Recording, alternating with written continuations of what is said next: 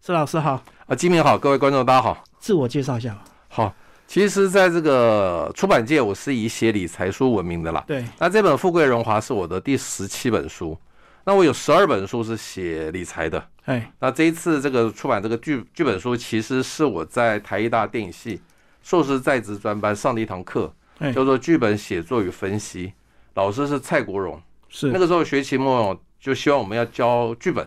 但是因为时间的关系，老师说交半本就可以了。嗯那我当然就半本就交啦。但是我一直很想把它写完，也是当做是我对念电影系的一个交代。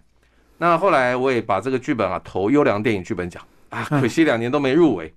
那这一次觉得说我总是要对自己毕业有个怎么样一个作品的发表，所以我就找到博思智库，他愿意帮我出电影剧本书。嗯其实电影剧本的书在阅读上是有点困难的，因对，为那种形式不是一般人能够熟悉的。嗯，他们一度叫我说可不可以改写成小说小说，但是我自己觉得啊自己的文学素养不够，改成小说其实我在超过能力范围，所以我还是很任性说嗯不好意思，还是出电影剧本好了。你知道电影剧本相对小说简单，因为电影剧本不可以形容太多的场景，嗯，因为那些场景是导演的事情，不是对对编剧的事情，所以我只要交代每一场戏的啊、呃对白，什么人物啊、他们之间发生什么事情，这样就可以了。那你改写成小说，你可能有非常多的情境要描写，我觉得可能不是我擅长的部分了。嗯，所以我拿自己不擅长的出来呈现，其实不一定是好事，还不如就原汁原味用电影剧本。其实你大概看了大概十几二十页，就会开始熟悉了嘛，对没并错不是那么难啦，只是说你没办法那个不习期惯望。小说那种呃很丰富的文字的一个叙述啦，这里头比较没有，本来这个剧本就不应该有这些东西。嗯，所以剧本相对简单，是一句一句写了，对对对，只要你看得懂那个三角形跟 OS，就是三角形，就是 对不对？动作而已嘛，对不对？对啊，对 啊，呃，那个 O S 就是内心，其实只有两个符号嘛。所以小说要描述的更多，对对对嗯，小说甚至你要很有画面感，但是写剧本的时候，蔡国荣老师就说：“你们不要去抢了那个导演的工作哦，你不要写的那个什么敬畏，你都写出来哦，不那要是导写演的太事情。仔细就对对对，那是导演的事情啊，你会侵犯到他的权威哦。导演或许觉得这场戏用另外一种方式呈现，可能比你原来的那个剧本要更好。嗯，所以你不应该在一开始就就设想你是一个导演该怎么拍。其实这里头我还写了一点剪接的东西，你也知道有个平行剪接技巧嗯在，在中间那互跳个那个叫什么？那个兄妹之间的比较的时候，我有做平行剪接，这已嗯经有侵犯到导演跟剪接的一个功能了。所以基本上这个编剧只要把剧本写完就完工了，对，就交出去了，其实拍电影是这样，它有四个阶段。嗯啊，第一个阶段写剧本，因为那个剧本吸引人，你才可能找得到资金啦。对第二个就是找资金，第三个就是导演。对，第四个就是剪接。其实导演拍完之后，那个顺序很重要。好的剪接师可以把一部电影完全的那个结构改变，会很好看。嗯对，所以台湾最有名的导那个剪接师叫廖庆松，他真的非常非常的厉害。嗯对嗯，，所以一关一关的，万一导演导不好，剪接还可以救一点，对对对，但是很难大救， 哎呀还是有可能大救。哇，那要整个破开那太难了。 对对对对，其实顺序颠倒一下，有时候故事就不一样的呈现。嗯，好，这个是虽然是硕士班的一个作品，可是老师整个架构非常完整。其实当初写是预期有机会能够呈现，对不对？当然是有机会，希对望影视被一个导演看到能够搬上荧幕。但是目前我觉得也蛮开心的，因为导演一定一旦买了我的剧本去，可能会做很多的跟动，或许跟我原来的想象是不同的。那现在没有导演看上，那所有的想象都在我自己的脑袋，嗯不会改变，就是这个样子。那当然，如果一个很知名的大导演愿意买去的话，我也可以接受他大改，但至少希望留一个什么共同编剧的名字给我。所以嗯我现在有点小小的梦想，你知道，白日梦。那哪一天我是不是可以走到金马奖的红毯上 面去？至少那个开镜的时候还可以找你去出席一下，这样对。然后首映还能够坐第一排，看电影不能坐第一排了， 真的太近了。太痛苦了，头对，很贵高。宾席，贵宾席。好，那其实这本的架构非常大，一个大户人家的一个兄妹情仇，是 不是？对对对，兄妹啦嗯，呃，夫妻啦，父子啦，兄弟之间，对，其实我就很希望写一个比较大格局的东西。那这个故事其实它的有一部分是来自我真正的认识的人的故事。嗯，曾经听说过。对对对嗯，简单的说好了，就是说我爸爸有一个好朋友，我都叫他黑令阿北嗯哦。那有一天黑令阿北来我们家的时候，跟我爸爸爸爸说，当然我也在场了啊、我就知道，他说他的姐姐啊，跟他不同不同父也不同母，嗯嗯，我觉得这也没什么稀奇嘛，就认养什么一类的。他说不是，我爸爸要娶我妈妈的时候，因为我们两家人都是大户人家，在那个年代是一定是媒妁之言，嗯一定要门当户对对。但他妈妈在结婚前呐、婚礼之前一天呐、突然悔婚，说不要嫁了。嗯哇，这个大家族颜面往哪里摆啊？就问他有什么条件你愿意嫁？哦，叫谈判，对，妈妈说她要带着她女朋友一起搬进他们家。嗯嗯，不是两女是一夫哦，因为他妈妈跟那个女朋友，其实在那个年代是被压抑的，他们其实是蕾丝边的关系。嗯，然后更劲爆的是，哇，我觉得那个真太劲爆了。常常说真实人生比电影故事更精彩。他那个蕾丝边的女朋友啊，还怀了身孕，嗯嗯，在那个年代，未婚怀孕是很天大的事，天大的事，不容于社会嘛。对啊，所以他其实是躲到他们家去生孩子，后来生了一个女儿，那也不能带着那个女女儿离开，他还要在社会上，对不嗯对？找工作啊什么的，所以就把那个女儿留在他们家了。这个时候，黑令阿北的妈妈才愿意跟爸爸同房，嗯，条件的，条件对。后来他们就生了我这个黑令阿北。嗯嗯，所以其实从这个源头开始讲，开始写起。那那个时候我就增加一些东西，让这个黑令阿贝的爸爸，其实就是书里头的林文荣，其实主角就是他了。嗯，我写一个乳蛇的一生，我增加他两个哥哥，嗯，就是人生胜利组。那这个林文荣其实是一个一辈子的乳蛇，那他的婚姻也成为家族的笑柄嘛。是，然后再安排一个他妹妹，就是他妹妹在那个年代因为重男轻女，也是不受到家庭的对重视嘛，所以林文荣跟他妹妹林文华就是相依为命，他们是在家庭里头不受重视。他哥哥林文富、林文贵，哇，就是知道爸爸的骄傲，对，对尤其对是大哥，大哥我心里想，哇，如果拍成电影，真希望金城武来演，就高富帅啊，就对照组就对，一对定要对对，很胜对照利，组，哎，对对对，所以这本书的书名叫《富贵荣华》，也有反讽啦。是，其实我有一个 slogan 叫做：就算你身在富贵人家，也不一定有荣华人生，因嗯为这富贵人家可能里头乌烟瘴气的，其实一般人不知道。那也是一个反复。那富贵荣华就是他们兄弟姐妹最后一个字，嗯，老大叫林文富，老二叫林文贵，对，老三就是男主角叫林文荣，老四女儿叫林文华，嗯，就是凑成富贵荣华，也是一种反讽啦。其实这个故事跨了六十年，还把台湾的时空背景都置入了，对，这是蔡国荣老师给我的建议。嗯，这样更有真实感，对对对，那其实我是向《阿甘正传》致敬啦。嗯， 《阿甘正传》也是一个虚构的嘛，那很多美国历史都会放进来。那我这里头也放了二二八，嗯放了蒋介石去世，对，那放了九二一地震，甚至一直写到二零一八年的反同游行。这个故事的很核心其实是对于同志的一些有两反个省，女同志的故女事，同志的关系，对对嗯对，而且在那个年代是很禁忌的。对但是我必须说，因为黑令阿北跟我爸爸是同年啊，所以他其实他的爸爸是更更早的。其实这个故事是发生在大正年间。嗯，哦，是，但是呢，因为我在写学习报告嘛，我没有那么多时间做田野调查再，去考究日剧时代因的事为情，我没有住过那个那个生活，日剧时代的生活，嗯嗯，所以我就把世代降了一代，降成我爸爸的那一代。对，那因为我从小长大嘛，当然就知道那个时候他们过什么样的生活。比如说我的第一场戏写的就是台式开播哦，在那个年代真的是非常轰大动的事事啊，啊，全而且家一起吃饭，顺便开台，但是你一定要有钱才买得起电视，对不对嗯对，？那台电视很贵，所以那台电视看台式开播，就代表这个家族非常有嗯钱，才可能有电视啊、富贵人家对，像我们小时候可能还没电视，都要跑到隔壁比较有钱的人家去看电视啊、都是借看啊，对对对挤在一起啊，对对对，就如果每嗯你年纪大一点，就有这种经验。每个村庄一定有一个大户人家，然后大家都跑去看，那他也觉得很 光荣，对对对，很那时候炫电视耀。很贵耶，对不对？对对，嗯，所以我希望大家买这本书来看的时候，不要先看后记，因为看了后记大概就破梗了。嗯，对对，所以希望你不要先看后记，后记就是说，如果这个书卖得好的话，有考虑在有写考虑再写，或者有人愿意搬上荧幕，或者甚至就改成搬到搬成电视剧，我也可以接受。因为其实蔡国荣老师说，我这根本就是一个电视剧的架构，嗯因为时空拉了五六十年，这在台湾电影来说其实是很少见的。就算《悲情城市》也没有拉那么久。是我，就想拍一个所谓日本的什么大和剧、对对时对，代剧、历史剧历史剧，这其实在台湾影史没有发生过哎、以前没有拍过哎、是他可能拍的是啊古宁头大战啊八二三炮战，那也是一段期间，他没有拉那么长，所以那个蔡老师就说我这个电影有一点难搬搬上荧幕，因为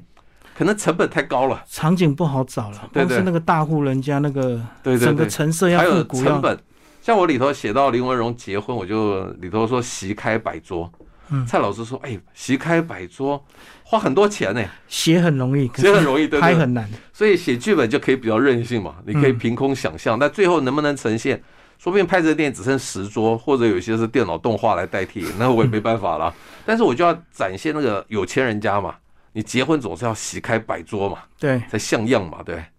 可是，一开始我觉得这个人性的很多丑陋或真实的情欲写在里面，可到最后好像隐隐约约，其实人性还是有点善良，对不对？对对对，当然了，但是嗯基本上我没有给他一个 happy ending 了。那个林文荣还是一路撸到了最后，他只是有短暂的幸福的时光。对可是都看得出来，每个人最后还是有点反思啊。对对对哦对对，所以有时候人之将死，其言也善。对，有时候很多人在那个时空背景、那个当下，也许他是为自己，对，这是理所当然，嗯人性本如此。嗯哼。所以这架构非常的大，那其实要拍真的是不容易，但是写剧本就是好处是可以尽情的去想象。对，嗯， 那除了他们兄弟，其实还写到他下一代了，是，就是那个蕾丝边女友的女儿叫佩纯。刚好有两个对照组，对一个会念书，一个不会念书。对对对对对，然后里头也签了一些我自己的人生经验，嗯，比如说那个圣杰，就是他那个也本来期望很高的儿子，其实对后来也表现不好嘛。有一次高中的时候抽烟被被记两个大过，是，这是我真正高中同学的故事哦。抽烟在我们那个年代大概是记一个大过，他居然抽一个烟被记两个大过。为什嗯？么？那时候我们全校一起去慈湖夜林，他躲他在抽慈湖的厕所抽烟，正好被宪兵逮到，哇，那哇，大这个事对学校来说是奇耻大辱啊！嗯立刻给他两个大过，他基本上就已经留校察看了。嗯所以这是真实事情，而且在那个年代真的是什么大禁忌，对对对对对，嗯对大逆不道的事情，对，这有写进来。对，所以这里头有一些我自己的周边的故事，就把它安在这些角色发生的事情上面啊了。但以前那个体罚是很可怕的，那个打看到可能先打两巴掌，对对对对对。然后还拖到训导处去所以抽屁股。 所以那个那个圣杰呢，在训导处的时候就被他爸冲进来打两巴掌啊。对对对对，然后相对的就有一个很乖巧的女儿，对，也许她的个性好像没有凸显的太多，可是她好像是默默的其在实就努是力一个对照那种，组啦。对，他是一个很委屈的，因为爸爸不爱他，因为那不是他的骨肉嘛。嗯但是妈妈很爱他，因为那是他蕾丝边女友的女儿。对对对。嗯但是一开始这个大家都知道了，不是说，但是我真实人生我这样讲哦，黑令阿北的姐姐到底爸爸是谁？真实人生我不知道，或许我爸爸知道，但是我不知道。对，但这本这个电影剧本总是要交代他肚子里的孩子的爸爸是谁，对不对？嗯那当然是一直到最后才揭露了，要有一个高潮戏 嘛。 那已经很后面了，对对对，你你有想到吗？我没有想到，你我真的没有想到我的，你因为一开始影射好像是一不那一能再个，讲，对对对对对对，但是最后就哎原来是这样，真相大白，对对对。其实我埋了很多伏笔，这里头还有一些政治的意涵在。嗯，对对，对，所以这故事看起来非常精彩哦。嗯，谢谢你，谢谢。 刚好跟我们的这个时代背景也有点相关，所以读起来就有那种真实感吧。或许现这一代年轻的评审啊，为什么觉得没没有让我入围？其实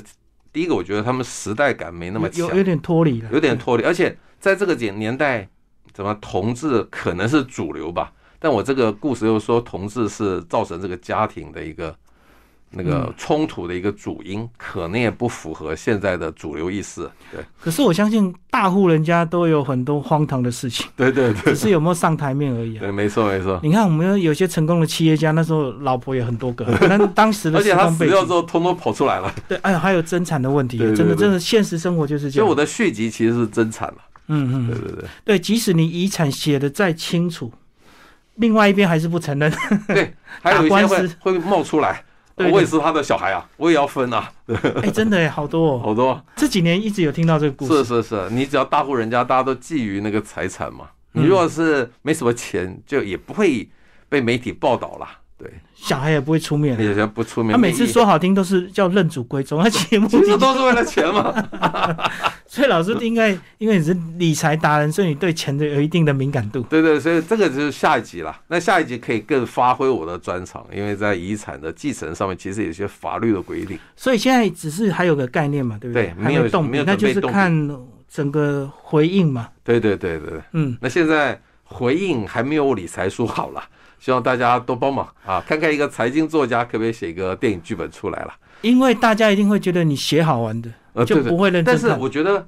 写剧本比写理财书难太多了。因为你要考究太多事情。也第一个，其实这样讲，剧本最难的时候，你知道头是什么，你已经想好了头嘛，对，剧故事的头，还有尾巴是什么，都想好了，但中间怎么串起来呢？哇，要让每一个转折都很合理，这就是绞尽脑汁。对，比如说我随现在可以讲，因为第一页就讲了嘛，嗯那个文荣啊要去杀穗芬，就那个蕾丝边女友一嘛，开始的一开始其实就交代这个事情了，嗯，所以我也不怕破梗。但是文荣要怎么进到他家去杀他？哦，这个就你你按门铃他不开门就好啦。你那个，所以想破了头，最后终于想出一个方法，那不能破梗了。所以你一开始就知道他要去杀他，但是呢，怎么去杀他？那要不要杀成功呢？还是不成功比较好？不同的写法。对对对，还有，当然蔡老师也跟我说，其实这里头有两个主要的角色，一个是林文荣，因为被这个婚姻害了一生嘛，嗯一个也是可怜的人，就是那个秦穗芬，就是那个蕾丝边女友嘛。对，她对在这个也是在整个社会上来说，她是不弱势被承认呢，然后又是地下情人，又未婚生子，而且还是女同志，好悲惨。所以他蔡老师说，也可以换一个角度，从秦穗芬这个蕾丝边女友的角度写整个故事，而但是我是写的是男生的角度，林文荣的看看到这个做的事情。我跟蔡老师说我是男生啦，对，自我讯你就有提到，对我没办法写女生呐、嗯你硬叫我写女生，我没办法写得出来。但如果有一个导演真的觉得这故事还不错，有意愿搬上荧幕，他要换一个角度，从秦穗芬的角度来看整个故事的话，我也我也可以接受了。但是可能他另外找别人写吧，好歹给我个原创故事是我的 头衔就好了，对对对。不过这种故事有时候到最后很难看出真正的输赢，对不对？对有时候你一开始得 势，可对是对对对对过几年谁垮台了，你就跟着倒了。 对对对，但是所有的电影一般都是 happy ending 啦，但我这边故意就很很反骨，我没有给他一个 happy ending，甚至一个更悲惨。人家说八十几岁的老头去杀人，其实是很悲惨的事情哎、因为他已经豁出去无所谓了。 对啊，很多人都是这样啊，到最后可能会干出一些事情，也许他身体已经怎么样了，无所谓 啊，对对对对对，但是多年的恨一定要泄一下，这 是样子。嗯，嗯，所以其实老师这本书还是非常认真写的。哇，超级认真。我这样想好了，因为那个是二零一八年上课嘛，嗯，我二零一八年十一月还是十月，我有点忘记。我跟我太太参加一个波罗的海三小国的旅行团，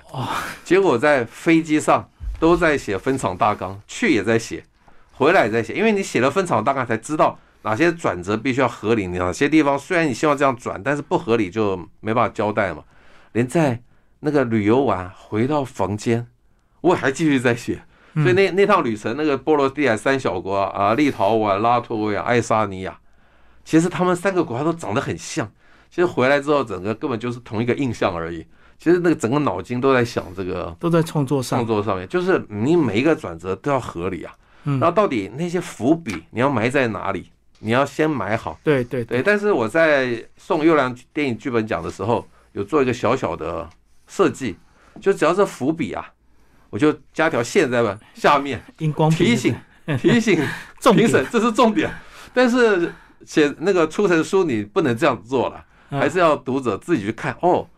伏笔到底在哪啊？原来这个事情跟后面那个事情有关，这是电影很有趣的地方啊。 就不能那么直接了，对不能要那么让他们直接自己去欣赏。而且这本这本书一开始有个本事嘛，嗯，就是把这个故事大概讲一下，但不能破梗。描述一下。但是如果你送优良电影剧本奖，你不可以说预知详情请看本文，你那时候就要把那个梗、那个爆点要写出来，让评审看呐、啊嗯评审不一定能够真的每一页都看，我觉得对他们来说期不能这样期待，所以一定要把结局告诉他。但是这个人因为要出版嘛，所以我在当年送优良电影剧本奖的故事大纲跟本事之间，还是做了一些调整嘛。啊对，因为他们在很短的时间要读很多作品，对，所以你一定要让他很容易、很快速的读下去。而且我觉得我不利的地方是我这个故事啊，主要的人物大概就将近十个，嗯，所以他们在看的时候可能有点混乱。就像我如果你以前以前读书时候也去看《红楼梦》，哇，《红楼哦梦那》你在不在旁边做个人物表，就搞不清楚随谁时要丫鬟两是谁的。两边对照一下对对对对对，所以这边这次我也请这个出版社啊，人物帮我关系画了一个人物关系图。其实你看一下，其实很简单嘛，对，其但实是就你是若一没有个这家个庭了。对，其实你但是没有这个图，可能在阅读上会有点吃力，就嗯特别请他们做了一个这个人物图。嗯，就兄弟姐妹每个人再带一两个情妇、情人这样子， 就是就这么简单的关系， 然后错综复杂，然后有第二代，对对对，那第二代可能就看大家的回应再继续写。所以大家如果不支持就没了就。没有下一本，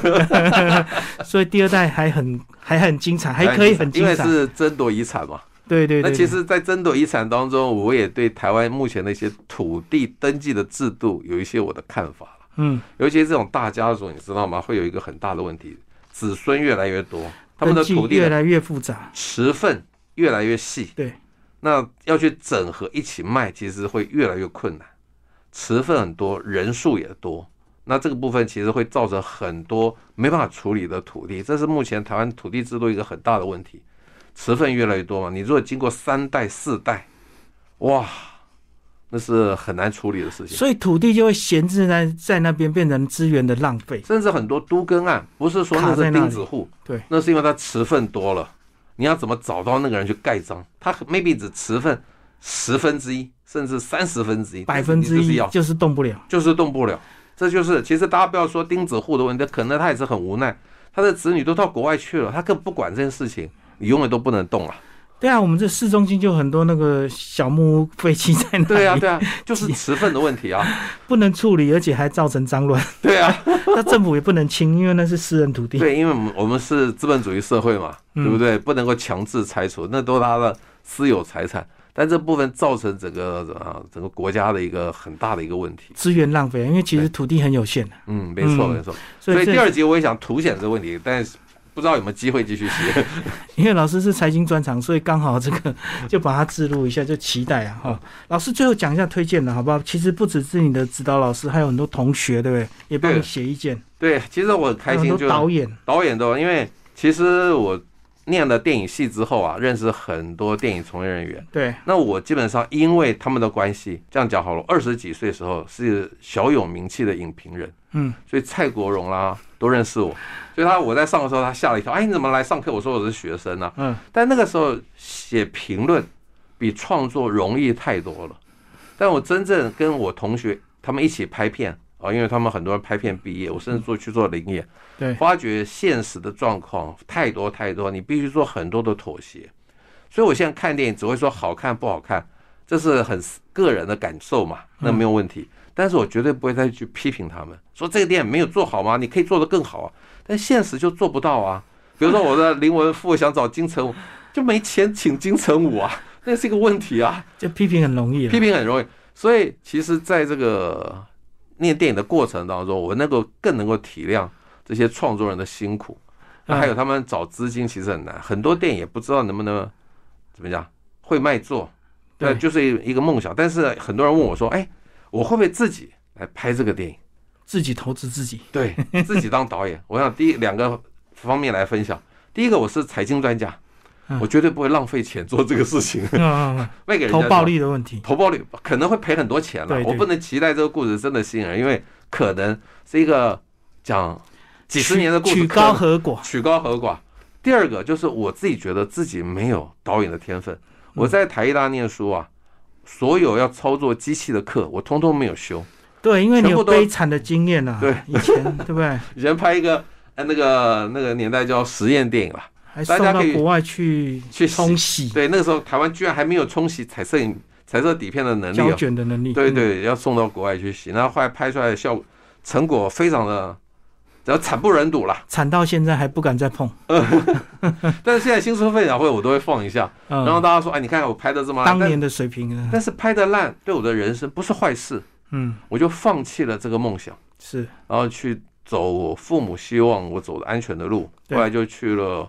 那个跟所学有关的金融业嘛，对那也才能够累积一点财富，到了这个年纪来学回头念电影有钱对有闲，嗯对对对，有钱有闲。如果那个时候我一直坚持梦想，继续走这条路，我今天可能我不会在这边接受你访问了，我连自己肚子都吃不饱了，我怎么办 呢？嗯，所以我对是觉得年轻人追求梦想要有个限 度、对停损点，停损点。对，maybe 你可以努力到三十岁，三十岁没有什么表演的舞台的时候，你可能就要放弃了。那我在二十岁就放弃这个梦想，拍片的梦想，嗯反而是好事。是这是一个题外话了。但到现在，我写一个剧本也是圆我自己当年的梦啊了。所以有时候只是暂时对现实环境的妥协啦。对，当你过了几年，你更成熟，或者是你历练到一个程度，像这种剧本，如果年轻人就写不出来，我觉得一定写不出来，因为他你情感没有历练这么丰富。就像蔡老师在序里头写的嘛，所有的创作都有天才，唯一剧本没有，因为你要有丰富的人生感受经验。过、走对过，他说他以前教大一的人写剧本，写出来永远都是失恋，小情小 爱，对他们只有失恋是人生的痛苦嘛那。是唯一的世界啊。对，那我们已经活了五六十岁，嗯看过的故事太多，也可以穿插在这个里面，所以我觉得，哎，我还是觉得这本电影剧本写得很好，希望大家来看。所以年轻越痛苦，才会造成年老丰富的养分，写出对对好的这个剧本。好，谢谢施老师，我们介绍《富贵荣华》，然后博士智库出版，谢谢。谢谢。